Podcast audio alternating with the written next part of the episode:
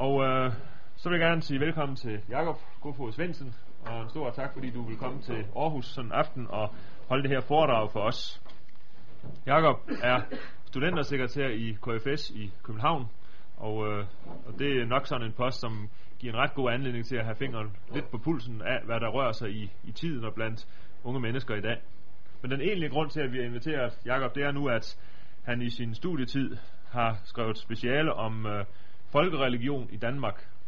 Så de undersøgelser, som er lavet af, hvad danskere som rent faktisk går og tror, måske lidt til forskel fra, hvad vi har prædiket for dem. Øh, øh, hvordan det, det, som folk tror, harmonerer med det, som kirken forkynder, og som de fleste jo er døbt til.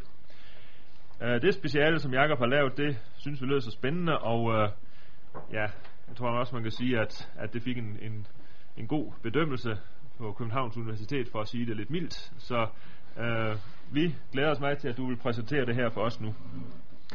Kirkens bekendelse, folkets tro. Værsgo. Ja, tak for modtagelsen. Jeg synes, vi skal starte med at, at bede til Gud. Gud og far, vi ønsker at tjene dig, vi ønsker at tjene dig i vores tid. Vi beder om, at du må gøre os kloge på, hvad og hvordan folk tror. Vi beder om, at du må lede os til at møde den tro på bedste måde og føre mennesker til tro på dig. Amen. For at spare tid øh, her i aften vil jeg ikke prøve først at beskrive, hvad kirkens bekendelser er, og hvad folkets tro er, og gå meget ned i alle detaljer. Jeg forudsætter lidt, at kirkens bekendelser er vi stort set enige om, hvad betyder og hvad handler om. Så det vil jeg ikke tale meget om. Det jeg vil fokusere på er folkets tro, og så vil jeg særligt prøve at fokusere på mødet mellem kirkens bekendelser og folkets tro. Hvordan de to ting kan tale sammen. Jeg har tænkt på, hvordan man kunne illustrere, hvordan man med et billede kunne vise, hvad folkets tro er, og hvordan folkets tro forholder sig til kirkens bekendelser. Jeg tror, det er lidt som dengang min søn Silas omkring to år kom hen og snakkede med øh, min søster og jeg. Vi sad og snakkede sammen. Så kommer han hen til min søster, hun tegner et lille hjerte i hans hånd og spørger ham, ved du hvad det hjerte betyder, Silas? Så kigger han stolt op på hende, ja, det ved jeg godt. Jeg må gå over gaden. Ej, det er ikke helt det. Det betyder, at faster elsker Silas. Ej, det betyder, at jeg må gå over gaden. Jeg tror faktisk, at på nogle måder er det samme situation, vi står i. Kirken kan stå med vores bekendelser og føle os ret sikre på, at vi ved, hvad det her betyder. Vi kan stå med kirkens ord og kirkens ritualer og være klar over, sådan her skal det forstås. Og så opleve, at de andre mennesker bliver fortolket fuldstændig anderledes. Bliver fortolket i helt andre retninger. Ligesom da min dreng fortolkede hjerte til at betyde, at man må gå over gaden. Dispositionen for i aften er ganske kort øh, tre afdelinger. Først vil jeg prøve at beskrive folkets tro med et eksempel. Bagefter vil jeg prøve at tale om det lidt mere teoretisk. Og til sidst vil jeg så prøve at beskrive veje, kirken kan møde folkets tro på. Når jeg siger, at det er mit udgangspunkt, at folkets tro er en personligt fortolkende tro, så er det til dels noget, man er begyndt at sige i nyere tid. Tidligere vil man bestemme folkets tro ved at lave indholdsbestemmelser. Man kan se på øh, kirkehistorikere som Hal Koch, 50'erne og 60'erne taler om, at folkets religiøsitet primært er at forstå som en øh, cyklisk frugtbarhedsreligion, der skal sikre tilværelsen, der skal udtrykke ærefrygt for livet, og som skal give moralsk vejledning. Han beskriver altså med sin tidværvs religionskritik, så beskriver han folkereligiositeten ud fra et indhold, som han bestemmer mest til at være som en form for frugtbarhedsreligion. Senere så siger for eksempel Per Salomonsen, ud fra empiriske undersøgelser, at folkets tro er en form for udvandet kristendom. Det er kristendommen light, der kendetegner sig ved en skæbnetro, ved en pæn nyttemoral og ved tale om sjælens udødelighed. Jeg tror, at man kan beskrive folkets tro og folkets religiøsitet mere præcist ved at fokusere måske knap så meget på indhold og mere på, hvordan at troen kommer til udtryk. Hvis man skal beskrive, hvordan folket tror, så tror jeg, man kan tage øh, en mand som øh, Thor Nørretranders, der i sin seneste bog, At tro på at tro, prøver at beskrive, hvordan han, øh, hvad han tror på hvordan han ser på troen. Det, som er hans grundlæggende pointe, det er, at han skiller mellem handlingen at tro, handlingen at tro på noget, og så den konkrete trosretning, der kan skifte og være forskellig. Med et lidt plat billede, så kan man ligne det med, at han fokuserer på troen, der er som benzinen, som mennesker altid er til rådighed. Trosretningerne er så forskellige køretøjer, biler, der kan skiftes ud efter for godt befindende. Og han siger, mennesker har altid fokuseret meget på bilerne, uden at være klar over, at de bliver hele tiden og til stadighed opdateret. Der kommer hele tiden nye modeller. Han siger, hold op med at fokusere på bilerne. Se på brændstoffet, benzinen. Det at tro. Det, øh, det gælder for, det har alle mennesker, som er medfødt, som noget, vi har med os for udviklingen. Og så gør han ellers i bogen et stort opgør med Guds tro og med kristen tro som sådan, og siger, at vi skal fokusere på selve det at tro. Jeg skal ikke her gå i dialog med hans, øh, med hans tanker, men bare bruge det som et billede på, hvordan et mennesker tror i dag. Jeg har plukket et par citater ud, jeg lige vil vise her på overheaden. Det ligesom siger noget om, både hvad han tror på, hvorfor han tror, og hvordan at troen kommer til udtryk. Når han skal beskrive troens indhold, så er det ikke specielt sådan originalt eller nyskabende. Det tror jeg er noget, vi har hørt, alle sammen har hørt mange folk sige, sådan, når de skal sige, hvad, hvad tror vi på, hvad er der? Øh, han siger, vi har himlen lige midt i os og mellem os. Understreger, at sandheden det er noget, som vi har inde i os. Den er ikke udenfor. De forskellige religioner kan ikke for sig selv ligesom sige, hvad sandheden er, men hvis man fokuserer på, eller ser på alle religioner, så er det ligesom, hvis man ser gennem forskellige vinduer.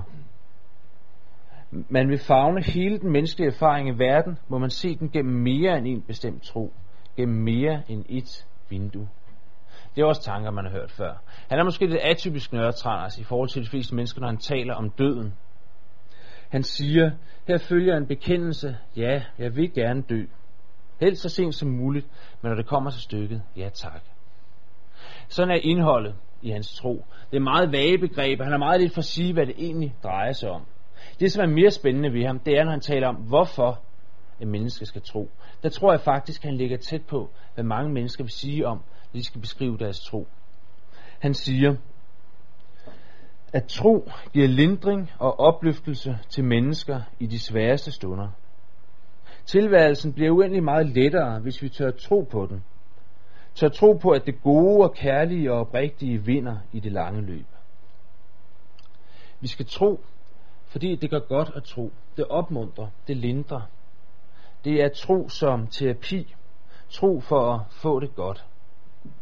Kritisk kan man sige, at netop når han selv taler om døden, altså kan man synes, det er så lidt, han har at lindre med. Så lidt han har at opløfte med i forhold til en tro på kødets opstandelse og det evige liv. Han gør selv en stor pointe ud af, hvor glad han er for ikke at tro på det evige liv. Men pointen her, hvorfor skal vi tro? Jo, det opmuntrer, det lindrer. Tro som terapi. Og så endelig så siger han, hvordan at han tror, og hvordan han synes, man skal tro. Han siger, man tror på at tro, men ikke på en bestemt tro. Eller tror man på at tro, men ikke på en bestemt tro, kan man udmærke til afsæt i et låne løs fra de eksisterende religiøse traditioner, når det gælder ritualer og ceremonier. Altså at lade folkekirken ordne livets kardinalbegivenheder, mens man i øvrigt bekymrer sig relativt lidt om dens tro.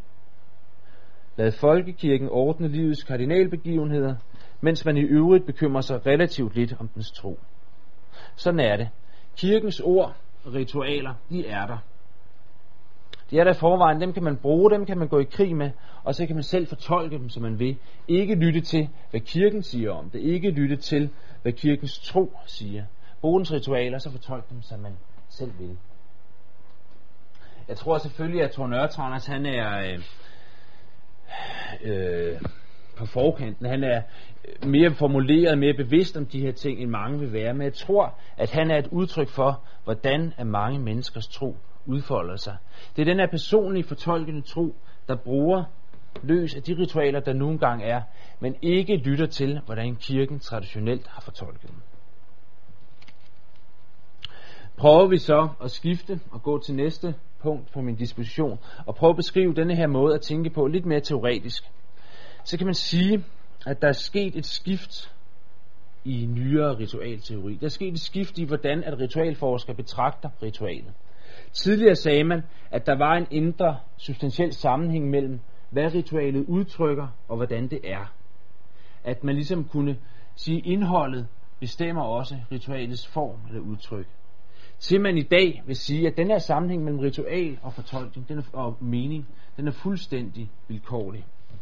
Der er sket en udvikling fra, at man mener, ritualet er skabt til at formulere en bestemt mening, og skabt til at formulere et bestemt udtryk, til at sige i dag, at ritualet er til for at udtrykke handling, for at udtrykke øh, mulighed for, os, for indlevelse. Ikke så meget for at udtrykke en bestemt mening eller en bestemt øh, tanke. Ritualet øh, er blevet til med henblik på handling, og så er det den, der bruger ritualet, der kan øh, udlægge det efter egen overbevisning. Der er to begreber i den her ritualteori, som er centrale. Og inden jeg går i gang med at beskrive dem, så skal jeg lige understrege, at den her ritualteori ikke prøver at beskrive, hvordan det rent faktisk er med ritualet, men hvordan at de fleste mennesker tænker om et ritual.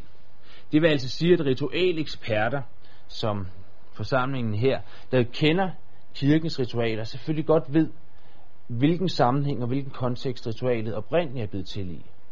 Den her ritualteori prøver at beskrive, hvordan mennesker, som ikke er eksperter på det, nærmer sig ritualet, hvordan de ser på det og hvordan de bruger det. Man kan altså ikke sige, at de tænker, at det er en forkert beskrivelse. Det er en beskrivelse af, hvordan det i fakse i virkeligheden bliver opfattet. Der er to begreber, som er centrale i denne her øh, ritualteori. To ord, der kan beskrive, hvordan at folk ser på et ritual. Det første er, at ritualet er arketypisk. Det er et lidt specielt ord, øh, der bliver brugt. For at forstå det, skal man skille mellem ting, der er menneskeligt frembragte, og ting, der er blevet til naturligt. Ting, der er menneskeligt frembragte, de er blevet til med en intention og med en bestemt funktion for øje. Ting, der er naturligt frembragte, har ikke den her intention. Hvis man for eksempel har en stol, så er den skabt af et menneske. Og man kan spørge, hvad er den her funktion? Hvilken intention har den? Man kan spørge, om det er en god stol at sidde i. Om den øh, er god til at være stol, og man kan lide den type stol. Den slags spørgsmål vil man aldrig stille noget, der naturligt er blevet til. Et elmetræ for eksempel. Det beskriver man ud fra dets karakteristika, hvad det er i sig selv. Man vil aldrig spørge, om et elmetræ er godt til at være elmetræ. Så er pointen, at folk faktisk opfatter et ritual ikke som noget, der er skabt af mennesker, med henblik på en best- at formulere en bestemt fortolkning, men som noget, der ligesom er der i sig selv, og som man kan tillade sig at nærme sig, som det er i sig selv. Det vil sige, at man nærmer sig ikke kirkens ritualer for at spørge øh, med det spørgsmål, kan de her ritualer udtrykke det, jeg har behov for? Rammer det her ritual de tanker, jeg i forvejen går med i mit hoved? Og hvis det ikke gør det, så begynder man at kigge sig om efter et andet ritual. Nej, man er godt klar over, at der er kun kirkens ritualer. Det er det, der ligesom er, og så må man bruge det. Ritualet er arketypisk i den forstand, man ikke betragter det som noget, øh, der er skabt af mennesker for at formulere en bestemt mening, men som noget, der er der, og så må man bruge det efter for godt befindende. Og ritualets arketypiske karakter, det øh, tager så det næste begreb, der er dobbelt, hedder dobbeltintention med. Teorien går på, at man tillader sig at bruge et ritual, så at sige, med en dobbelt intention. Man er klar over, at ordlyden, sådan som ritualet er formuleret, har en intention. Men fordi at man ligesom tolker det som noget naturligt, tillader man sig at bruge ritualet med en anden intention. Så det ligesom er to intentioner. Det man kan få ved at læse, hvad der står i ordene, og så også den tanke, der er, når man begynder at bruge ritualet. Man vil aldrig tillade den her form for dobbeltintention andre steder. I et slag tennis, så dur det ikke at ligesom sige, der er reglerne, og så har jeg min egen nedenliggende fortolkning, min egen intention med spillet. Man skulle i hvert fald sørge for at forklare sine medspillere det, inden man gik i gang. Men af en eller anden grund, så tillader man sig det med ritualet, fordi det har den her arketypiske karakter. Øhm. Det bliver ikke opfattet som noget, mennesker har skabt, og der, men som noget naturligt, og derfor kan man bruge det med den intention, som man selv ønsker, og som man selv lægger i det. centrale i øh, den her ritualteori, så er, at der står to forskere, der hedder Humphrey og Laidlaw. De har skrevet, blandt andet skrevet en bog, der hedder The Archetypal Actions of Ritual. Og de her forfattere er teoretiske ophavsmænd til Cecilie Ryborg, der har skrevet øh, bogen Hverdagens Teologi, som flere af jer sikkert har, har læst. Hvis man vil læse mere både om ritualteorien, og særligt om, hvordan denne her syn på ritualer og på folkeaktivitet kan bruges i en folkekirkelig sammenhæng, så er det her en god bog øh, et sted at starte. Hvad siger du? Cecilie Ryborg, og bogen hedder Hverdagens Teologi. Den udkom for to-tre år siden. Jeg tror, at det er denne her opfattelse af ritualer, som Nørretranders gør sig til talsmand for, når han siger, at man kan lade folkekirken ordne livets kardinalbegivenheder, mens man i øvrigt bekymrer sig relativt lidt om dens tro. Man bruger ritualerne, for der er ikke andre at vælge, men man bekymrer sig relativt lidt om den tro, som ligesom følger med, og som kirken tidligere har haft. Og jeg tror ikke, Nørretranders er ene på det her punkt. Jeg tror, at rigtig mange mennesker vil sige, at det er muligt med deres tro at bruge løs af kirkens ceremonier, ritualer, kirkens ord, kirkens rum, samtidig med at man tillader sig at komme med sin egen tolkning, med sin egen intention for at bruge ritualerne. Og det vil sige, at folkets tro, det er ikke nødvendigvis en tro, som man bedst beskriver ved at beskrive indholdet og sige, at den har et andet indhold end kirkens bekendelse. Det er heller ikke en tro, der kommer og siger, at vi bruger kirkens ritualer, fordi kirken har misforstået dens egne ritualer. Nu kan vi præsentere en anden sammenhængende livsopfattelse, som ritualerne kan sættes ind i. Nej, folkets tro bruger kirkens ritualer, fortolker dem fuldstændig anderledes end kirken, og kan ikke se, at der er noget problem i, at man tidligere har forstået ritualerne anderledes, og i at kirkens folk gør det i dag. Det er lidt ligesom min søn, der, da min søster prøvede at forklare, at et hjerte ikke betyder, at man må gå over gaden, bare kiggede på hende og rystede hovedet og sagde, nej, det betyder ikke fast og elsker Silas. Det betyder, at jeg må gå over gaden. Så meget til at beskrive øh, folkereligiositeten. Så kommer det, som måske er lidt mere vanskeligt, at give veje, hvordan man kan møde folkets tro på.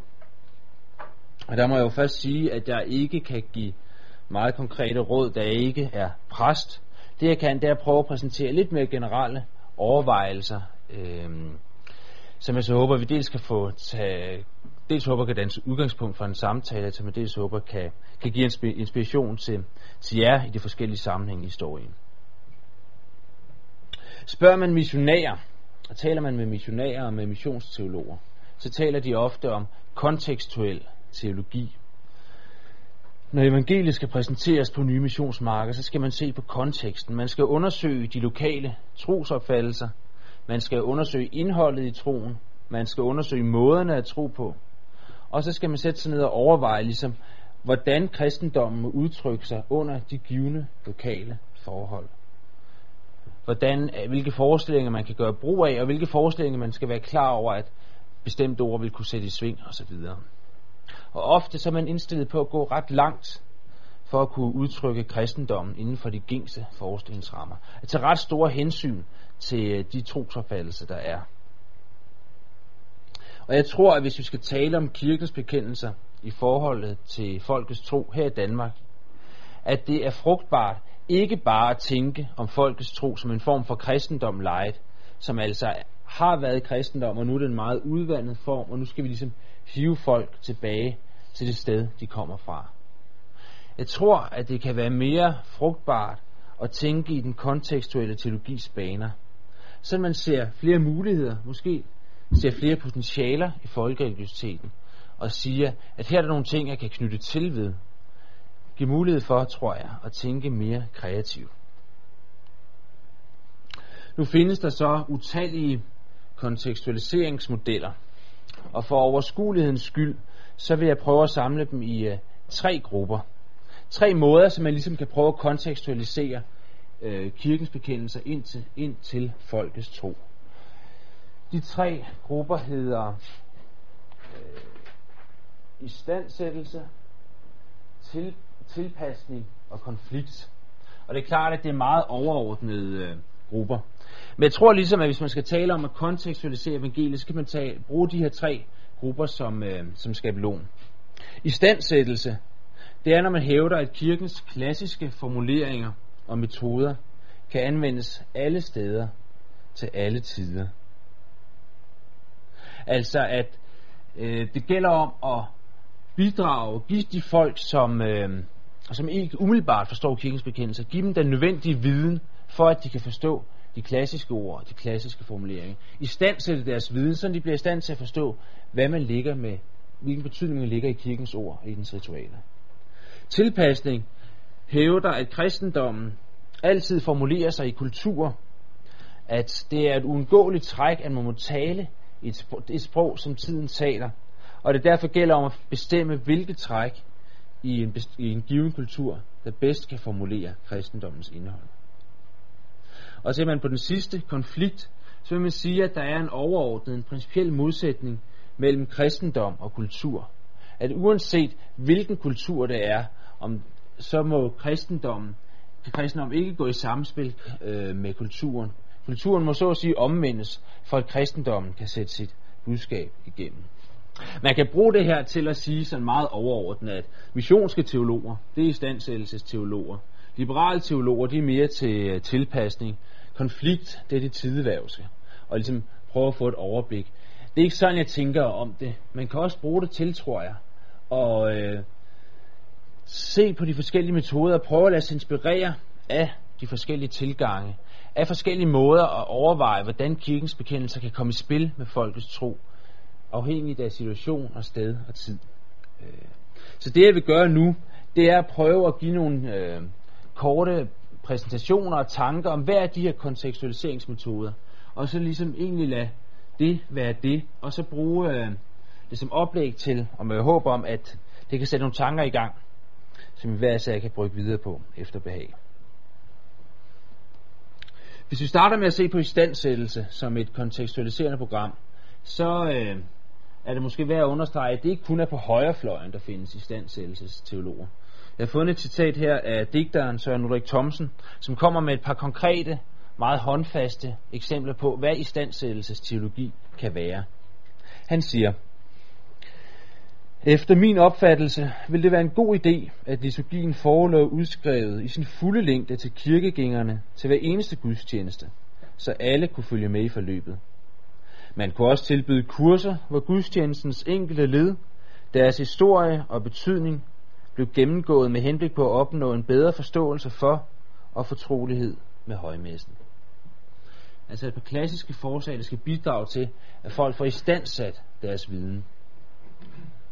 Og jeg tror ikke nødvendigvis, at Ulrik Thomsen vil karakterisere sig som en missionsmand. Men, øh, det findes altså andre steder. På samme måde, når Theodor Jørgensen og Hans Rav Iversen fra Københavns Universitet forslag, kommer med det her forslag om øh, obligatorisk undervisning, dåbsundervisning til dåbsforældre, så er der også et forsøg på at istandsætte folks øh, viden. Pointen i istandsættelse er indlysende for, for alle her lokale, tror jeg. Vil vi forkynde Guds ord for mennesker, så når Guds ord kan erstatte menneskets egne forestillinger om, hvem Gud er og hvordan vi kommer i kontakt og til tro på ham, så må folk kunne grundlæggende forstå, hvad det er, kirken vil, hvad det er, kirken formulerer, siger og gør.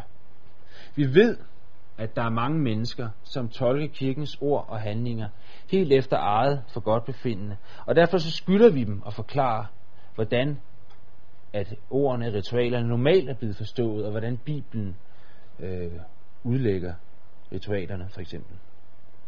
Der er også nogle problemer med kontekstualiseringsmetoden.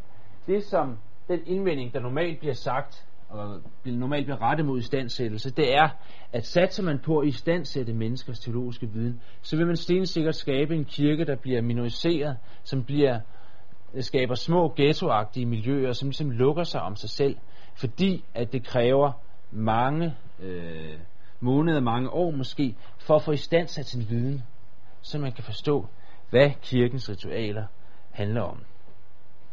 Kirkelige kredse, teologiske kredse, frygter man jo ofte ghettodannelser. Jeg tror, at man til den endning må sige, at det kan være, at der er situationer, hvor tanken om at skabe en modkultur, tanken om at skabe en form for øh, kulturel ghetto er kirkens eneste og bedste mulighed, og hvor det er det, man må ty til, og så sige, at så kommer folk en efter en, og det tager lang tid, men vi må lukke. Det er den måde, vi kan møde dem på. Vi skal ikke drømme om massernes omvendelse pludselig. Det her det er den vej, vi skal gå, og derfor skal vi koncentrere os om at skabe miljøer, hvor folk får reel mulighed for at forstå, hvad det er, kirken taler om. Og så kan man også sige, at sådan en ting som Bibelmarathon, som jo øh, har vundet indpas mange steder, faktisk viser, at det er muligt at komme med tunge istandsættelsesprogrammer, som man jo må sige, det er, når man opfordrer folk til at læse hele Bibelen igennem på et år. At den slags ting kan jo godt få en vis udbredelse og popularitet. En anden indbygget risiko ved istandsættelse, det er, at man risikerer at komme til at ville forklare for meget. Så at sige, istandsætte for meget. Sætte ord på for meget. Indvendingen er en form for gentagelse af den ortodoxe kirkes refræng, når den siger, at den protestantiske kirke har glemt mysteriet, har glemt hemmeligheden i troen. Det er muligt, både historisk og bibelteologisk, ligesom at forklare sakramenternes mysterium helt væk, så man forklarer mere, end vi egentlig har mulighed for. Jeg har i hvert fald taget mig selv i, i mit arbejde, og prøve øh, i samtaler med, med ikke-troende, ligesom at ville forklare og forsvare Gud ud, ud over, hvad jeg egentlig selv lever med. Ligesom prøve at skulle forklare Gud til bunds. Forklare den Gud, som selv sagde, at mine tanker er ikke jeres tanker. Det er ikke folkekirkens store fare, at den svinger folk til ugelange bibelkurser. Men øh, jeg tror måske, det er istandsættelsesteologien. At, vi, at den vil forklare for meget og ikke vil give rum for hemmeligheden. At idealet for en gudstjeneste nærmest bliver klasseundervisningen, kateterundervisningen. Så meget med istandsættelse. Går vi til den næste konflikt, så er det klart, at vurderingen af konflikt som kontekstualiseringsmetode, det afhænger af, hvor dialektisk teologisk man i øvrigt er. Synet på menneskets naturlige religiøsitet og på den naturlige åbenbaring har også konsekvenser for, hvordan man mener, der skal tales til kirkefremmede. En stående anklage mod mennesker, som ligesom hylder konflikt som øh, kontekstualiseringsmetode, er, at man forkynder evangeliet i en situation, hvor folk kommer til kirken for at høre noget helt andet.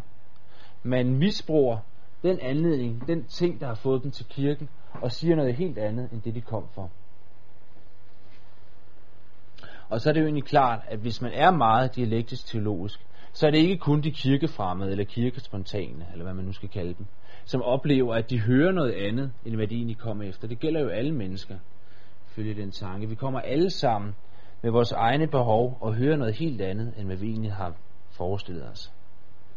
Traditionelt så vil man sige, at konflikten den bliver udtrykt i prædiken. Det er der, man ligesom kan tale menneskets egne tanker og religiøse behov imod.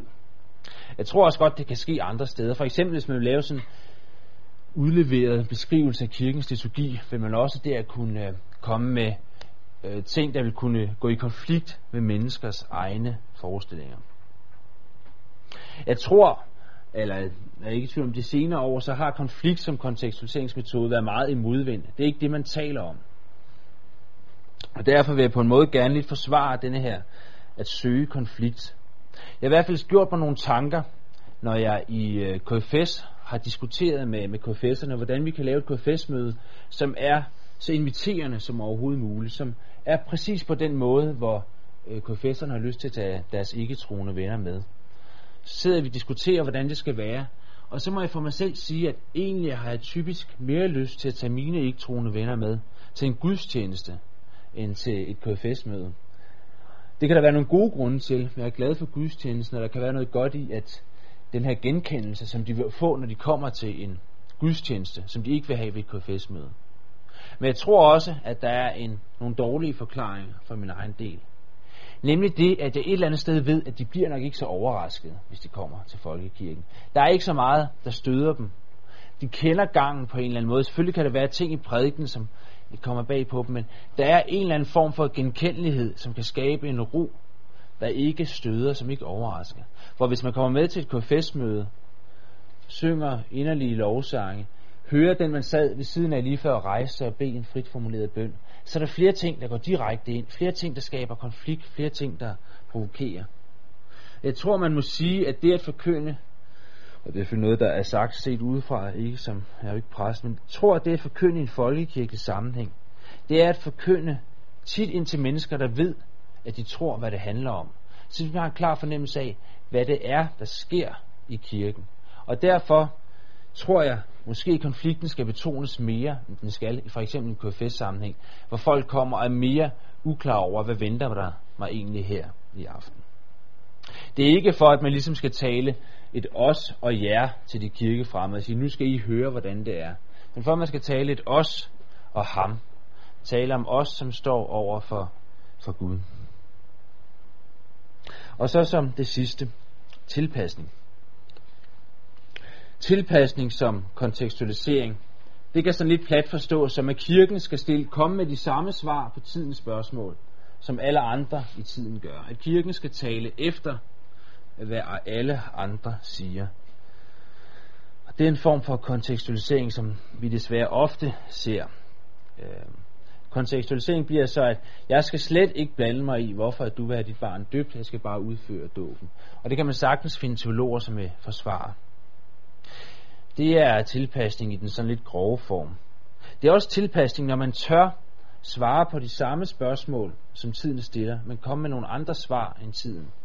Men beskæftige sig med de spørgsmål og de måder at tænke på, og ikke med de spørgsmål, som man selv har, eller som kirken tidligere har haft. Det vil sige, at det er tilpasning, når man dropper at holde høstgudstjenester på Vesterbro. I erkendelse af, at høstgudstjenesten hører til i øh, sammenhæng med landbrugskultur, som ikke ligefrem er dominerende på Vesterbro. Det er også tilpasning, når man tager højde for øh, den individualisering, som øh, der er i vores tid. Og så prøver at forkynde evangeliet ind i personlige livshistorier, frem for at forkynde det ind i et kirkeligt eller folkeligt fællesskab. I erkendelse af, at de fællesskaber ikke er nær så stærke, som de tidligere har været. Og måske taler om dåben som en vigtig skridt i ens egen liv, frem for at tale om dåb som en dåb ind i et fællesskab. Jeg er godt klar over, at der godt sagtens kan være pointer i at tale tiden imod. Der kan være en pointe i at holde øh, høstgudstjenester på Vesterbro. Der kan være pointe i at tale om dåben netop som indlemmelse i et fællesskab. Tilpasning vil prøve at sige, hvilke ting er at tale øh, efter de spørgsmål, som, som tiden stiller. Det er klart, at det vil blive omfattende, hvis man så skulle prøve at beskrive mange forskellige steder, hvor folkets tro kan mødes med øh, mødes i kirkens øh, svar. Så jeg vil også med at slutte med at trække et sted frem, hvor jeg tror, at kirken er nødt til at tilpasse sig. Et sted frem, der, der øh, ligger i forlængelse af min beskrivelse af Nørretranders tro. Jeg omtalte Nørretranders tro som en tro som terapi. Formålet, hans begrundelse for, at man skulle tro, er, at troen giver lindring, troen løfter, troen opmuntrer. Det er tro for at have det godt. Det er tro som terapi. Det er tro som led i en personlig udvikling, hvor kirkelige dogmer opfattes som snærende bånd. Jeg tror ikke altid, at de opfattes som snærende bånd på grund af deres indhold, fordi at indholdet ligesom skulle være specielt vanskeligt at ansage. Jeg tror faktisk, at mange af de tanker, som man bliver præsenteret for i nyreligiøse øh, retninger, er lige så overraskende eller mærkværdige som indholdet i nogle af de kristne dogmer, som jomfrufødslen for eksempel. Jeg tror snarere, det er dogmernes blotte eksistens. Det er, at de er der som en eller anden form for besnærende bånd, som øh, er problemet. De står i vejen for min personlige frihed. Det er ikke kun kirken, der oplever det. Alle fællesskaber er under pres, fordi at fællesskabet snager hindrer min personlige udvikling. Den her måde at tænke på, at jeg kalder tro som terapi. Og troen som terapi har en Gud med lille g. En Gud, der så at sige hjælper selvudviklingen, hjælper mig frem. Over for tro som terapi, så tror jeg ikke, at kirken skal svare, at det her det er en forkert måde at tænke på, eller hold op med at tænke så meget på dig selv og begynde at tænke på Gud, eller noget i den stil. Det behøver i hvert fald ikke at være kirkens svar.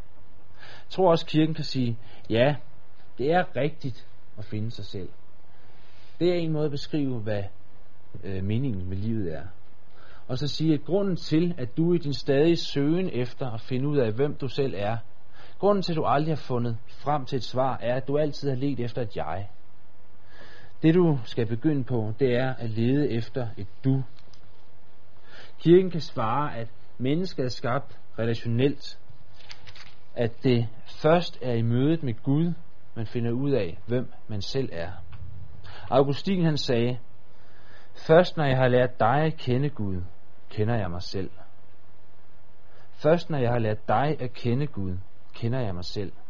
Troen på Gud gjorde det muligt for ham at møde sig selv. Der er ingen grund til at håne dem, som ønsker at finde sig selv, men der er grund til at fortælle dem, hvor man kan finde sig selv i mødet med Gud. Tro som terapi har jeg kaldt det, sådan lidt hånligt. Jeg tror ikke, der er nogen grund til at håne det. Der er mange steder i vores Bibel, hvor Gud kalder sig selv den store læge. Jesus han viser blandt andet Guds herlighed netop i sin helbredelse, netop ved at optræde som læge.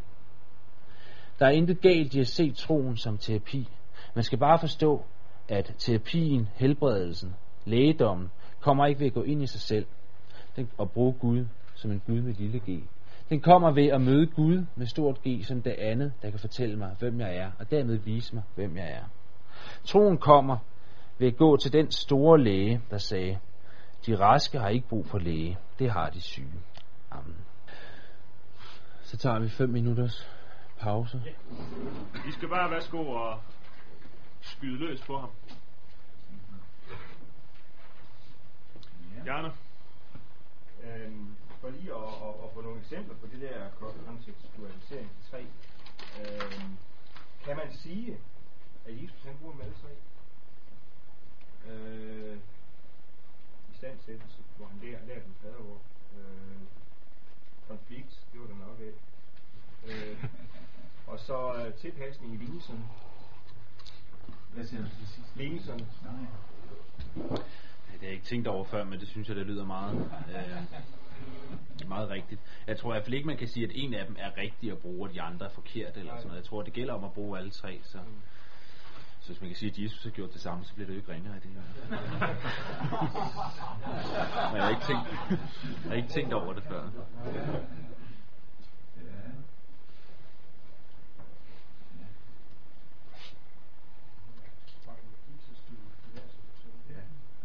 Peter.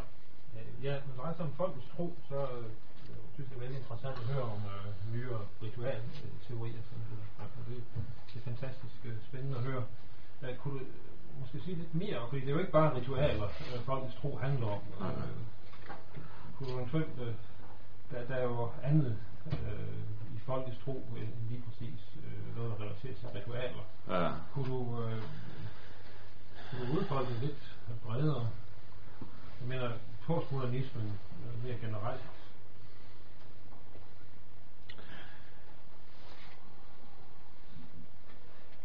Altså, altså på en måde så tror jeg nok, at det er svært at være alt for præcis sådan med at beskrive indholdsmæssigt, fordi jeg tror, når man taler om tros forestillinger, at det så bliver meget individuelt, at det kan være meget forskelligt, at folk accepterer øh, meget stor forskel fra den ene til den anden. Øh, jeg tror, at den her med fortolkning, jeg, t- altså jeg tror, at det samme gør sig gældende også i forhold til, til præsten som person, og i forhold til, til salmer, og sådan set langt hen ad vejen til, til de ord, der bliver sagt, at, øh, at det ikke bare er, hvordan at... Altså jeg tror sådan set, at kirken er et omdrejningspunkt, der har et eller andet at sige i mange menneskers øh, religiøsitet. Men at de ord, der så bliver sagt, kan blive forstået på, på så forskellige måder, at det ikke er nok at tale om Guds kærlighed, eller tale om skabelse og alt det, fordi at det bliver forstået på så mange forskellige måder. Øh, så når jeg begynder at tale om øh, postmodernitet og sådan noget, det ved jeg ikke lige om, om jeg sådan vi kunne sige så meget begavet om lige på stående fod. Altså. Øh, hvis der er andre, som har lyst til at prøve, at prøve at beskrive det mere, så skal I være hjertelig velkommen. Holger. Det er ikke for at beskrive, men det er uddybende spørgsmål. Hvor bredt forstår du det der med ritualer? Skal vi bare forstå det som dåbs- og begravelsesritual, eller bruger også for eksempel institutionen folkekirken? Og, Altså, ritualteorien er ligesom blevet til særligt øh, med, konkret, med henblik på, eller i vurdering af konkrete ritualer, men Cecilie Ryborg i hendes bog udvider det sådan set, og mener, at det også gælder præstens rolle og præstens funktion, og at det også gælder, øh, ja, det kan gælde kirken som institution. Øh, og hun er begyndt på et eller andet nyt projekt, som her taler mere om altså folks forståelse og opfattelse af præsten som person. Så jeg tror sådan set, at den her tanke gælder øh, meget, kan gælde meget bredt. Øh, rent teoretisk er den blevet til konkret om kun om øh, sådan specificerede ritualer. Men øh, jeg tror, den kan bruges bredt. Syge. Altså, jeg er ikke færdig med at tænke. Men tilpasning, altså i stand tilpasning og konflikt, altså øh, et eller andet sted, så, så er der noget, jeg vil sige, jeg vil ikke nøjes med de tre muligheder. Okay. Øh, og, og jeg er heller den er ikke blevet om jeg måske gjorde i første omgang, så tænkte jeg, at Bjarne, du har ret, det var det, Jesus gjorde. Men altså, altså jeg kan godt lide ordet inkarnation. Altså. Øh, og, og når jeg bliver stillet over for de her tre muligheder, så bliver jeg glad for Helligånden. Ikke? Altså, øh, jeg ved godt, det lyder men, men, men, men, øh, men det der med at tage springet, altså tage springet ud på de, de der mange fagne, både når man står på gudstjenesten, og når man er på vej op ad trappen til den samtale, man skal til. Ikke? Mm. Altså den der, den der dybe afhængighed af at vide, jeg kan hverken ved at, at istandsætte, eller tilpasse, eller konflikt, mm. Der vil jeg ikke kunne, kunne dele øh, Jesus med det her menneske. Altså, mm. øh, jeg er simpelthen altså, dybt afhængig af, at, at øh, at, at jeg bliver båret i spring, og at, og at, og at, og at Gud åbner menneskers hjerte. Altså, og jeg ved godt, det, det lyder sådan, at det, mm. det lyder lidt meget rigtigt, tror jeg, men, men, men, øh, men, men, men tænk, altså jeg tror, det er vigtigt, at, at vi er opmærksom på, at det er det der skal til. De her, de her øh, og så har vi, så har vi, har vi nogle værktøjer.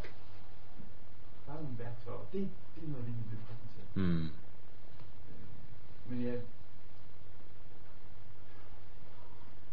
jeg vil bare nyde nøjes med de her tre. Selvom jeg er vildt med det, du har sagt. Den jeg kan. Som jeg sagde, så for hurtigt. Er ikke så og sådan men, øh, men, men, Jamen, jeg tror, du har meget ret i, at det er, altså, det er en meget vigtig tilføjelse, det du, det du siger der. Øh, jeg tror, at, er det ikke på en måde at tale på to planer, havde han nær sagt. Øhm, for det er jo ikke, fordi jeg er uenig i noget som helst, det du siger der. Og jeg tror på en måde måske også, at du også ligesom taler om den konkrete begivenhed og mødet med det enkelte menneske og den enkelte gudstjeneste. For det her måske også er opfattet lidt mere som en, en måde at lave lidt mere generelle overvejelser på. Øh. Ja, altså det, øh, det er ikke ment som en erstatning for Helligånden eller sådan noget. Altså det er ment som, det, jeg, tror, jeg tror, at det, det, det er den måske lidt mere overordnede overvejelse. Jeg tror jo også, at jeg tror jo også som personer og temperament, så vil vi jo også have naturlig hælde til det ene eller det andet. Øh, så hvis man ikke gør sig de overvejelser, så tror jeg simpelthen, at vi er type måske vil enten være mere øh, konfliktorienteret eller tilpasning, alt afhængigt af, af personen. Det var Karl Peter, der står for tur. Ja, altså jeg hørte for nylig næstformanden for Evangelisk Alliance give udtryk for, at nydanskere, som kommer fra en kirke et andet sted i verden, føler sig meget fremmedgjort over for vores gudstjeneste, form og fællesskab osv. At de, de er meget svært ved at finde i. Så var der en, der kom med den kommentar, men jeg tror i virkeligheden også, at herboende danske, 80% måske, har svært ved at finde sig så rette på en eller anden måde. Og nu nævner du det med inkarnation, ja i anledning af 80 år for Kai Munk talte med hans søn Arne Munk og talte om, at han, han øh, ligesom forstod en Kristus-identifikation. Altså, at vi skal gå ud og være en Kristus for vores næste.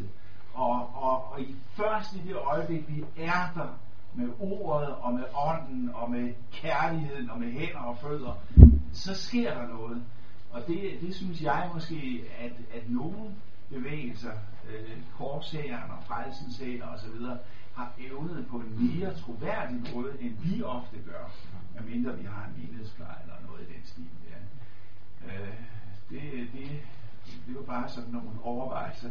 Og jeg spørger hele tiden mig selv, hvordan gør vi det troværdigt, så folk får lyst til at bære med, og så er det jo tit sådan noget med kirkekaffe og, og øh, kirkefrokost og så videre. Ikke? Men, men altså, det, det burde jo også være sådan, at det emmede af fællesskab, og øh, her den 20. januar skal vi have Watermark, hvor, hvor vi håber, at hele øh, kirken gynger, ikke? Men, øh, men altså, det er også det, at det er ånd og sandhed, det der forkyndes, og ikke bare noget godt. Ikke?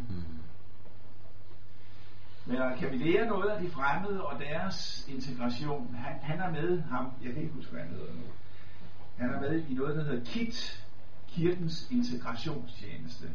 Og vi burde måske tænke lidt i de baner også, når det drejer sig om vores bymiljøer. Det at nå menneskerne i evangeliet. Altså jeg tror, det du taler om der, det vil jeg umiddelbart sige, det hører hjemme i standsættelsen, hvor man ligesom skaber de her form for små ghettoer, eller de fællesskaber, som kan tjene som form for fortolkningsfællesskab, hvor du kommer ind og bliver en del af menigheden, en del af et fællesskab, og der kan du så også langsomt forstå, hvordan skal vi, øh, hvad betyder det her, lære det i fællesskabet. Og det er vel, der, der tror jeg, det er meget, kan man sige, de eget, egne få møder, jeg har haft med, med nydanskere, der kommer i kirken, at det er jo det her menighedsfællesskab, og den her følelse af at være en gruppe sammen, at være Kristi kirke sammen som menighed, og ikke bare i gudstjenesten. Det er det, de efterlyser, og måske også har at bidrage med. Ikke? På listen, så er det Peter Legard først. Ja, for at følge op på det spørgsmål, jeg havde før, øh, så kan jeg jo tænke på en flot tid siden, der lå jeg på en om i vores naboområde der, og han kommer ind i kirken, og det, det ved jeg jo så. Vi kom til at snakke om, om under. Og det der jo øh, forbavsede mig, det var jo, at han var helt åben for, at der kan ske under og mirakler i landet. Altså det var jo sådan en konkret situation. Men det slog mig alligevel, hvis for 20 år siden ville sådan en gennemsnitsdansker vil formentlig sige, hvis man kan tænde lys, og der kommer lys, og så kan man ikke tro på under, fordi det, øh, det var, jeg var meget overrasket over at opleve den del af folkets tro. Der var helt åbenhed for, at der kan ske under i dag. Og nu ved jeg jo ikke, om, øh, om vedkommende har siddet og set Jesus i Josefine eller sådan noget andet. Men øh, jeg tror, at sådan noget, det har en kolossal øh, påvirkningsværdi. Øh, sådan en fjernsyns, øh, og sådan en kalender, den kommer ud i, i hjemmene. Men i hvert fald, øh, synes jeg i hvert fald, der var det tilknytningspunkt for, for kirken at kunne tale om under. For det tror jeg faktisk, mange mennesker simpelthen tror på. Jamen det tror jeg, du er ret i. Jeg havde lidt samme oplevelse i søndags, hvor vi havde besøg af vores dreng Silas, det er hans bedste ven i børnehaven, og moren, hvor vi så snakkede om, hvorfor de havde valgt den børnehave og sådan noget. Og det sagde hun, så snart hun havde set den, så havde hun haft en følelse af, at det her var det rigtige sted. Og så hun egentlig ikke stille flere kritiske spørgsmål. Og det sjove er så, at det er en børnehave, frelsens her driver. Og det der med, at det frelsens her organiseret kristendom, det fik jo nærmest til style. Men samtidig må have den der, der er noget i hende, der siger, at det her det er rigtigt. Ikke? Øh, hvor det også lyder sådan lidt altså lidt syret ikke?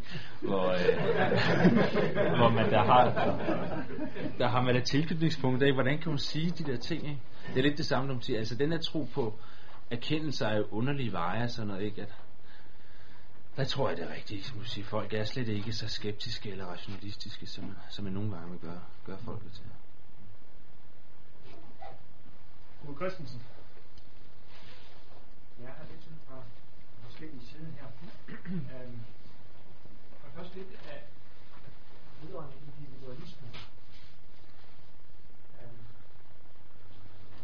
det går du ligesom ud fra, at det skal vi øh, acceptere som det er af vores givende vilkår at, at være kirke på. Øh, og det har du sikkert ret i, men kan folk i længden leve med det? Øh, der, der, jeg mødte sådan nogle sprogtitler og andre, hvor der er en anden en, der, der siger, at vi, vi vantrives i det postmoderne. Sigmund Baumann har skrevet en bog, der har den til på svensk. Uh, og det kommer, og der er individualismen jo noget af det, det, det centrale i, i, i det såkaldte postmoderne. Uh, og han siger, som en, der taler indenfor, at vi vantrives. Og der er andre, der har talt om det postmodernes ulidelige lethed. Øhm, og det, det der ulidelige, de siger jo også, at de, at de oplever det selv. I hvert fald nogle oplever det som, som ikke til at leve med i længden. Og der er mit spørgsmål. Øh, har vi ikke, og det har vi jo selvfølgelig den kristne menighed, der har vi øh, øh, noget, et, et svar på det. Mm. Øh, men mit spørgsmål er, hvordan, hvordan, hvordan gør vi det? Noget, noget andet, øh, det er øh, Thor Nørretranders forståelse af tro. At det går jo til synlighed ud på, at tro skal kun være terapi. Øh, men at tro, at det ikke også, og for at den i længden skal være kan, kan være noget, man kan, kan bygge på. Skal den ikke have et forhold til den, til, til den, skal den ikke være virkelighedsnær på en anden måde?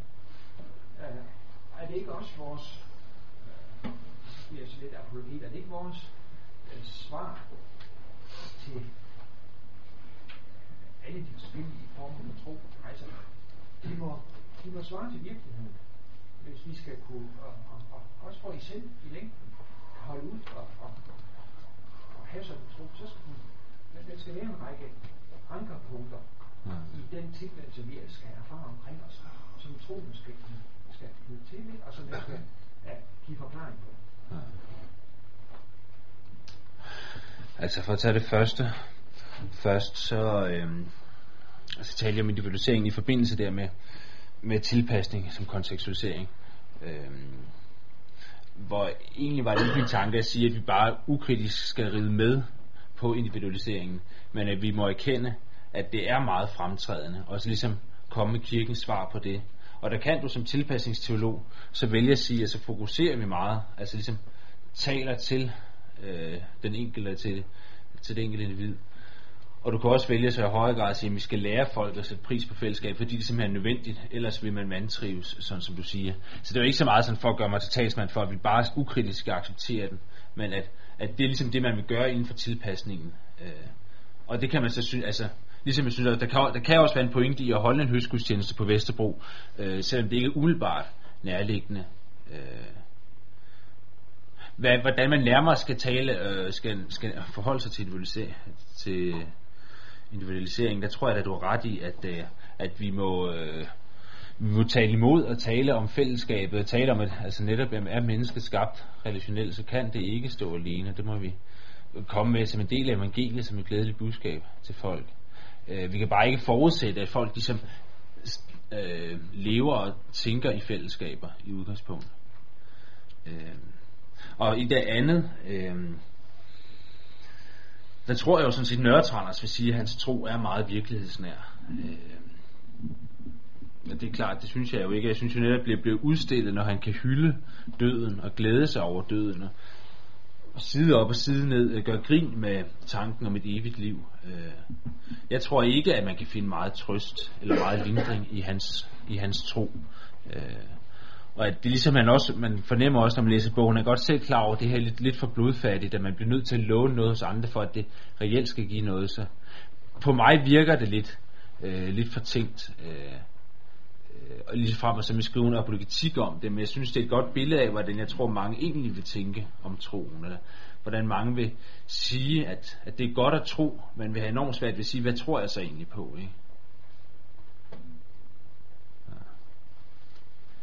Så er det sprint på listen. Ja, det er nok mest ind under tilpasning. Jeg har arbejdet en del med i Mesterens lysgudstjenester, i det hele mødet med de nyreligiøse, hvor, hvor man blandt andet taler om kristen heling, beder om kristen heling, beder for kristen helhed. Og grunden til, at man har taget det ord frem af vokabularet, er jo, at øh, det er et ord, der passer bedre ind til nyreligiøse. Det må vel være, være et eksempel på tilpasning, Mm. ikke også? Og der arbejder de jo selv meget med, jamen i tilpasning, der er jo naturligvis et eller andet sted en grænse, og overskrider man den, så mister man det kristne indhold, eller via udenom det kristne indhold. Og der er det bare, jeg, jeg vil spørge, om du har dit, dit arbejde fundet nogle sådan brugbare checkpoints på, øh, hvornår overskrider man, man den grænse der? Ja, det er et godt spørgsmål, altså. Altså problemet er jo også, at langt de fleste, som man normalt vil kalde til, tilpasningsteologer, er jo folk, der virkelig er langt ude i hampen, har solgt ud af alt kristen indhold. Ikke? Øhm, så altså sådan set synes jeg jo netop, at Mesternes Lys, det er, er noget af det bedste, øh, man vil kunne trække frem på folk, der virkelig seriøst går, går ind der.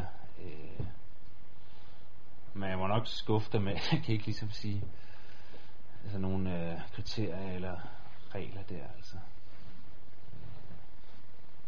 Generelt så tror jeg jo nok, at jeg vil sige, ikke, at for min egen del, og måske også som, som generelt for os, der samle her, der er vi måske nok lidt, lidt for varsomme med at gå ud af den tangent. Ikke? Altså, jeg tror ikke, vi lige med det samme risikerer at sælge ud af det hele og bare tilpasse fuldstændigt.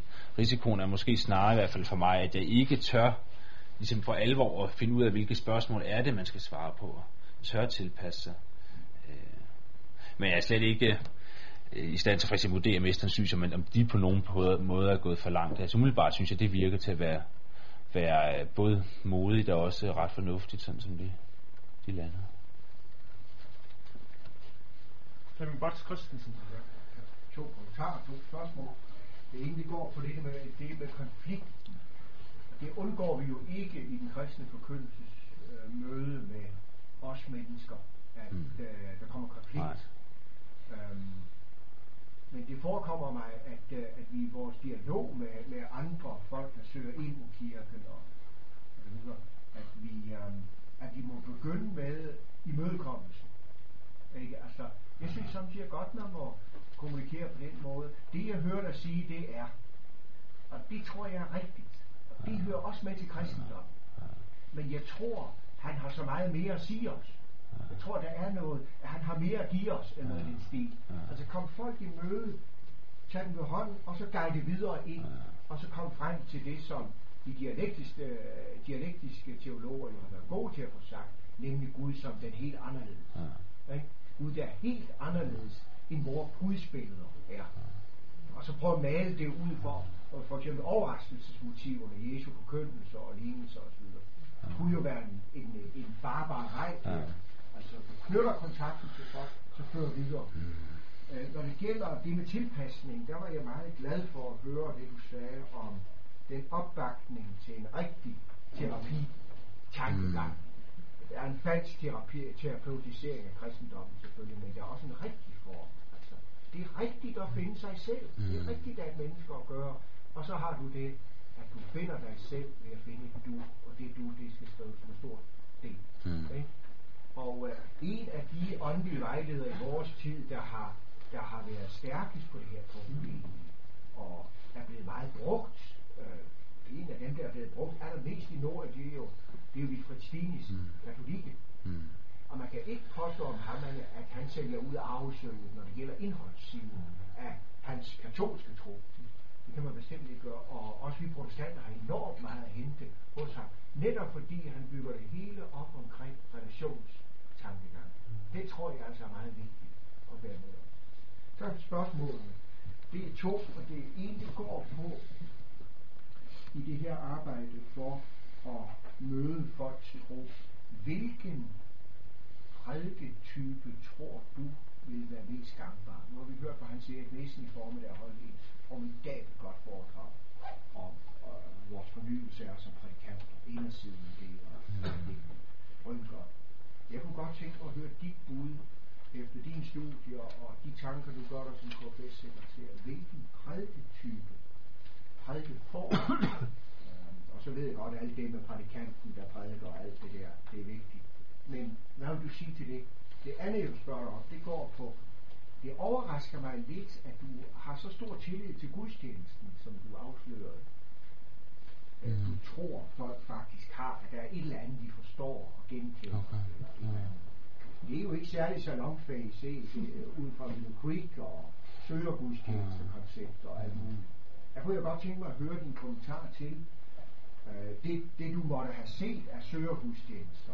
Øh, om, om det kan være virkelig en farbar vej i at og, øh, nå, øh, altså møde folks tro. Ja. Og det var de to spørgsmål.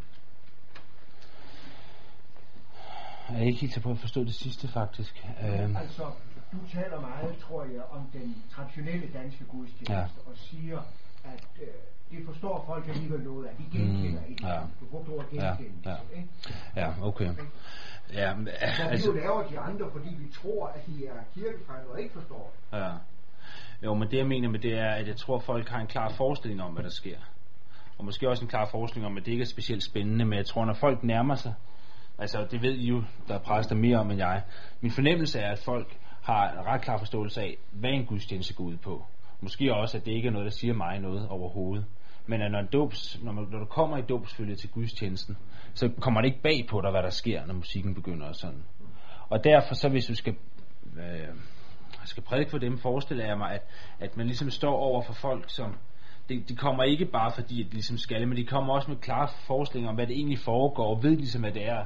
På en eller anden måde skal det måske også bare lidt overstås, så vi kan komme hen til dåben. Og derfor bliver det på en måde sværere at tale, kan jeg forestille mig. End hvis man for eksempel havde en, der frivilligt kom til en søgergudstjeneste, fordi det her kunne være spændende. Øhm, så det var egentlig ikke ment for at udtrykke et specielt stort håb om, at vi virkelig kan møde, øh, møde folk øh, i, i højmæssen, højmæssen, snarere en tanke om, at det måske der kræver øh, ekstra tydelige ord, ekstra klar tale, for at folk skal kunne forstå det, fordi de egentlig kommer og har en forestilling om, det her, det kender jeg, det her, der er ikke noget, der kan overraske mig her. Ikke? Øhm, så det var sådan, jeg mente det. Og, øh, og med det andet spørgsmål der, så... Øh, Altså jeg prøver faktisk de øh, få, altså nu har jeg kun været i KFS til at tage et halvt år, de gange hvor jeg skulle tale for ikke-kristne, har jeg simpelthen prøvet og øh, jamen sådan set lidt det du siger, ikke? At tage et emne op, tale om hvad er lykke og prøve egentlig at nærme mig, hvordan jeg tror folk i almindelighed vil tale om lykken er, ikke sådan skyde præsentere fordomme om, hvad en ikke-kristen skulle mene om lykken, men ligesom prøve at sige, at det her det er det almindeligt bud på, hvordan vi kan se lykken er. Det ligger faktisk lidt i forlængelse af, hvad Bibelen siger, og øh, så er den vej prøve at gå ind, altså, så, så det minder noget om, hvad du siger. Øh. Og så nogle gange, så, så, så øh, altså, så vil jeg også tit måske prøve de mere de korte oplæg, så det bliver længere tid til samtaler og spørgsmål, altså, og, øh, øh, og få mere sådan en form for dialog i gang, altså. Øh. Over for kristne, over for, for KFS'erne, så tror jeg faktisk virkelig meget på bibelundervisningen, og sådan på det meget, meget oplærende, altså, men det er så lidt en anden snak. Men altså, det, øh, det der med det der fælles afsæt, afsæt som du taler om, også det meget dialogiske og samtaleagtige, ikke? Øh, Sådan spørgsmål-svar, det, det, det tror jeg lidt på, altså. Så er det dig deroppe fra Juventus. Jeg kan ikke huske, hvad du hedder. Øh, jeg hedder Kim. Kim. Kim Målbæk. Ja, tak. Øh, nej, med henhold til folkereligiøsiteten, øh, hvor man måske gerne vil have Gud eller kirken, men som variabel i forhold til mig selv.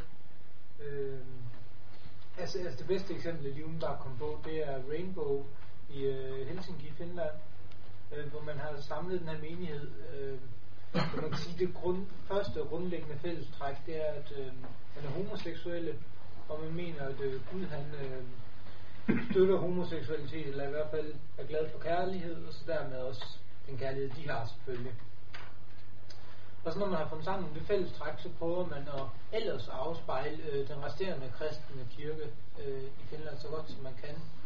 Øh, i, hver- I hvert fald umiddelbart vurderet. Øh, i, i, hvor stor, I hvor stor udstrækning tror du, vi vil se det? Altså inden for, inden for alle mulige øh, grundholdninger og overbevisninger, mm. at folk de samles om et, og så ellers prøver at afspejle kirken, eller kopiere kirken mm. i så vid udstrækning. som muligt. må, må ikke man vil se det vil se det meget se det mere og mere at, at man har en tendens til at altså jeg tror i hvert fald du vil se det i de store byer ikke? Se det i København synes jeg at der synes jeg jo allerede at du ser med de folkekirker der er at folk det er meget kan være lidt ens der kommer. Et sted hvor der kommer mange unge et sted hvor der er andre typer et sted der er mange indvandrere og sådan noget. Øh, så umiddelbart vil jeg sige at jeg tror at man, øh, man vil se det øh, se det mere og mere. Men det er sådan lidt skud for hoften. Ja, altså jeg tænker lige så meget på, hvor man tager et som egentlig ikke har noget med kristendom at gøre overhovedet. Ja, okay. Øh, og, og, og, og så Altså, altså, ja, altså hvor man egentlig afspejler kirken, øh, fordi man gerne vil have det, men så kan man ikke få det i kirken for eksempel, så laver man sit eget. Hvordan skal vi praktisk forholde os til det? Altså det, altså, det er meget, hvad skal man sige, ekstremt tilfælde, hvor det er homoseksualitet, mm. det er grundvold, men man kan også forestille sig øh, så mange andre muligheder. Altså, jeg tror, at man måske teologisk må sige, at, øh, øh, at det er en svaghed, hvis man har sådan en, en menighed, der består af meget, altså samler en interesse, eller er, er meget folk med fælles, fælles interesser. Og så kan det da også være, at man kan spørge sig selv, han er, altså, om der er kristne nok i Danmark til, at man for alvor kan se det der, at folk med en eller anden særinteresse vil, vil kunne finde hinanden og kunne gå sammen og kunne være, blive mange nok til at lave en form for menighed. Men, øh, jeg er ikke sikker på, at man nødvendigvis skal bakke op om de der forsøg på at samle folk, øh, fordi at det, det ikke kommer til at af, ligesom afspejle menigheden i sin forskellighed, man bliver en gruppe for særligt interesserede. Men jeg er lidt i tvivl, jeg ved ikke om der er andre, som har nogen input på det eller sådan. Øh, jeg tror vi må hellere holde øh, okay. talerækken her. Der er stadigvæk nogle stykker. Jens Jensen. Jeg, jeg er jo lidt af bjergskadet, så jeg tænker på næste søndag. Og der er prædikasken Jesus, der møder en samaritansk kvinde. Og jeg bliver tænkt på, at der er jo i grund et, en, øh, et, et mønster, et paradigme for sådan en tilpasningsmodel, øh, hvor Jesus han jo går ind på hendes tankegang også. Øh, øh, og øh, hendes tankegang at du har ret, du har øh, du har fem mænd også. Men det kommer også, der kommer også nogle checkpoints jo. Øh, men øh, jeg vil hænge på den som, øh, og der er også en dialog. Ja. I, i bunden synes jeg, det er et fint eksempel på øh, en tilpasningsmodel, mm. som det godt kan arbejdes mm. med. Prædiken i Burkald, den er ved at være klar. ja. øh, Kurt Christensen. Ja, det, det lige et spørgsmål, hvad der er karakteristisk for den postmoderne holdning til religiøsitet, som Peter han regner Så tror jeg i hvert fald, der er, en, fire ting, man kan sige. Øh, for det første, at man under ingen omstændigheder må hævde, at ens egen tro er den, er den eneste sande. Det, det, det, det tror jeg er det første karakteristik. Øh, måske det mest fremtrædende. Det andet er, at man står fri til at vælge blandt alle tilgængelige øh, religiøse øh, anskuelser. Og for det tredje, at man står fri til at, at, at selv konstruere øh, den, man synes var mest øh, tilfredsstillende. Og så en, en, en fjerde holdning, men, eller en, en konsekvens af det her, at, øh, at øh, religionen egentlig bliver sådan, at får lidt af et hobbyprojekt. At det er noget, som man man kan være interesseret i på samme måde, som man kan være interesseret i så, ja, fodbold eller skak.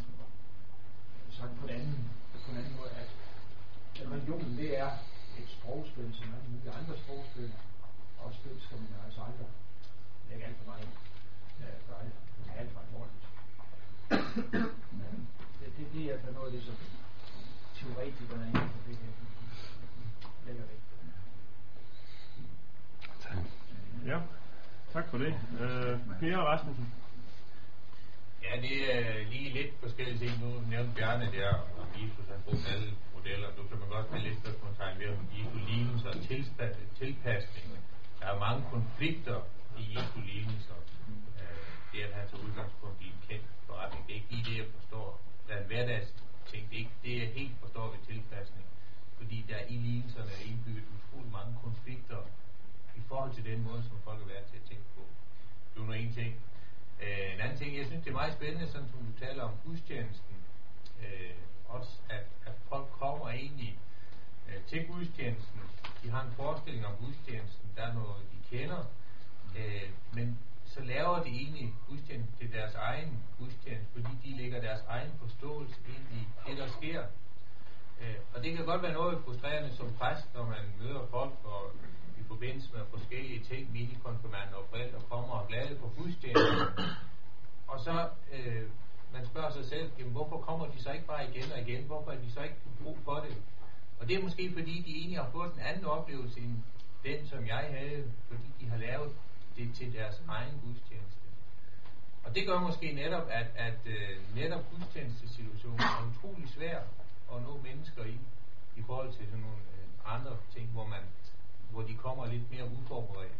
Øh, det, det er i hvert fald noget, som jeg ikke har tænkt på, men, men øh, hvor man måske netop i prædiken skal sådan øh, få revet ud af deres, øh, deres egen lille gudstjeneste og, og give dem en anden oplevelse. Du var lige en kommentar Øh, du sagde også det der med ritualerne, øh, ritualerne at de kommer der og gør brug af de kristne ritualer, velvidende, at, at de forstår dem på en anden måde. At han oplevelse af en, en voksen, der gerne vil døbes, og i samtalen med, med vedkommende, der kom det tydeligt frem, at, at øh, hun stod egentlig meget langt fra det, som vi sagde i trosbekendelsen, og vi havde en snak om, ja, at øh, hun skulle sige ja til trosbekendelsen, og at at øh, det, som hun egentlig gav udtryk for som sin tro, at det stod i direkte kontrast til det. Men det var ikke noget, der anfægtede hende. Hun havde bare brug for det her ritual, og hun sagde egentlig direkte, det kunne egentlig lige så godt have været noget andet, men nu var det mest bæredygtigt at blive døbt og bruge det kristne ritual. Øh, jeg blev så meget forskrækket over det, for jeg har ikke øh, mødt det før. Og så synes jeg, det er interessant at høre sådan en, en der sådan arbejder med det teoretisk, at jamen, det er virkelig sådan, folk de kan gå ind og bruge. De har brug for ritualet, velvidende, at, at de ligger noget helt, måske helt modsat i det, som, som vi forstår. Men det anfægter dem ikke. Jeg kunne ikke få hende til at blive anfægtet for. Nej, det skal det udløse. Ja, det er ikke, hvad jeg døbte hende. Jeg døbte hende ikke. Det var så hendes valg i sidste men, men det var, sådan, det var meget interessant. Ja. Så er det... Nej, jeg kunne egentlig godt have, hvis man skal stille spørgsmål op. I de her, i de her modeller der, øh, så kan jeg ikke lade være med at tænke på vidnesbyrdet øh, inden for de her modeller der. Øh, vidnesbyrd, de kristne vidnesbyrd er ikke ligesom noget, som sprænger lidt de her modeller, når man møder de her mennesker. Øh, er det ikke noget, som... Øh, kan bruges. Øh, altså med en vidnesbyrde, når man sådan taler sammen. Ja, og øh, øh, ikke helt sin tale om, øh, hvordan du skal tro, og hvordan du skal opleve det, og tilknytte til din tro. Men måske også tale lidt om, hvordan jeg oplever tingene, og hvad jeg tror på, og hvordan øh, jeg har fundet fred, for eksempel. Ja. Øh, det ved om det er noget. Altså umiddelbart tænker jeg, at så ikke har, har hun lidt over de som også som et syge snakker om, at, at øh, de der enkelte samtaler og sådan noget, det, øh, det er måske ikke lige der, man bedst kan bruge denne her overvejelse i. Altså, at, at vidnesbyrde kommer jo mere sådan spontant af alle mulige sammenhænge og anledninger. Øh, det er klart, du kan jo også godt vælge et vidnesbyrd, hvis du for eksempel hører en, der taler om en forståelse under og gå direkte i konflikt med det og sige, du er fuldstændig misforstået, og du kan også vælge at nærme det mere forsigtigt at starte med at sige, det er jo præcis det samme, som jeg tænker om. Så på den måde kan du godt overføre det i det små, men det er ikke meget, det sådan vil være med sig. Ja, nu tror jeg, at talerlisten er ved at være lukket, men øh, fordi vi skal også slutte en gang, men Helge er den næste. Ja, bare lige en lille kommentar. Jeg tror, det er meget vigtigt at skille imellem ånd og sjæl, eller ånd og psyke. Jeg tror, at Kurt har meget øh, ret i, i sin beskrivelse af troen hos det postmoderne menneske. Og jeg tror, at Thor Nørretranders giver en meget præcis beskrivelse af, hvordan folk betragter troen. Men det er alt sammen en tro, der sidder i cyklen. Det er alt sammen en tro, der knytter til hos noget i cyklen. Mm hos ens viden, hos ens følelse, hos ens oplevelse, hos ens samvittighed. Der er bare det ved det, at den tro, der sidder i psyken, den tro, der er psykologiseret, den kan spille falit, fordi psyken kan spille falit. Og der er det vigtigt, at vi som præster og forkyndere kan sige, jamen, der er en anden tro, der er en helt anden trosart, en tro, der netop ikke sidder i psyken, men som sidder i ånden. Og det er den tro, det er den tro, kirkens forkyndelse taler om. Det er den tro, Paulus taler om, når han siger, ånden selv vidner sammen med vores ånd om, at vi er Guds børn. Ånden vidner ikke sammen med vores psyke, men ånden vidner sammen med vores ånd om, at vi er Guds børn. Der er en anden tro, som ikke er en psykologisk tro, men som er en åndens tro. Ja, er fuldstændig enig. Tak for det. Øh, så Arne som dit.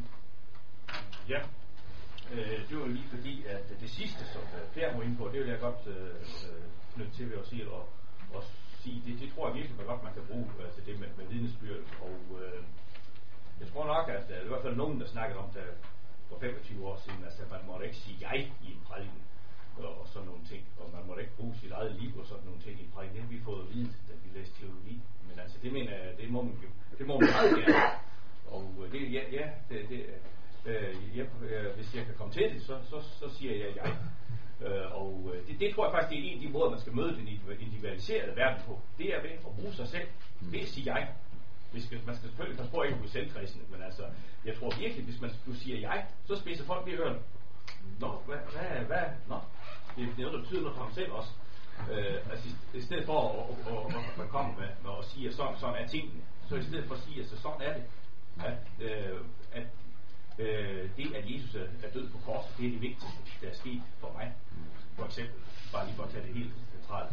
Men man kan, også, det kan også bredes meget videre ud, og det kan også for eksempel, hvordan støtter man til, øh, for eksempel til mennesker, der kan man måske knytte til ved menneskers øh, eksistentielle oplevelse af verden. Hvor, hvad, hvad er krisen i, i, i, hvad er krisen i, i, i, i dit liv? Hvad er krisen i menneskets liv? Hvor, hvor søger jeg trøst hen? Spørg mennesker om det i prædik. Hvor søger du din trøst hen? Prøv at få det til at tænke over det. Eller for, og det kan være mange andre ting, man også skal... Og så, så også prøve så svare øh, ud fra, fra evangeliet, ud fra det, som man så, man så selv oplever. Det, det oplever jeg som, som en, noget, der kan bruge som tilgang. Og også i sammenhæng dermed kan man også udmærket inddrage vidensbyrd, ikke bare for sig selv, men også for andre mennesker. Det, hvis jeg kan finde noget der, der kan bruges, det, det, det bruger jeg med, med stor fornøjelse. Ja. ja. Men altså, det var faktisk også, hvad vi lærte i humilitik på pastoralseminaret, for at det ikke skal være løgn, ikke? At man skal kunne sige jeg, og ja. hele opgør det siger man nu om dagen. Ja, meget, det, det, altså. Da vi andre blev unge, der måtte man ikke sige det. Nej, det. Ej, men der er virkelig sket noget der. Ja.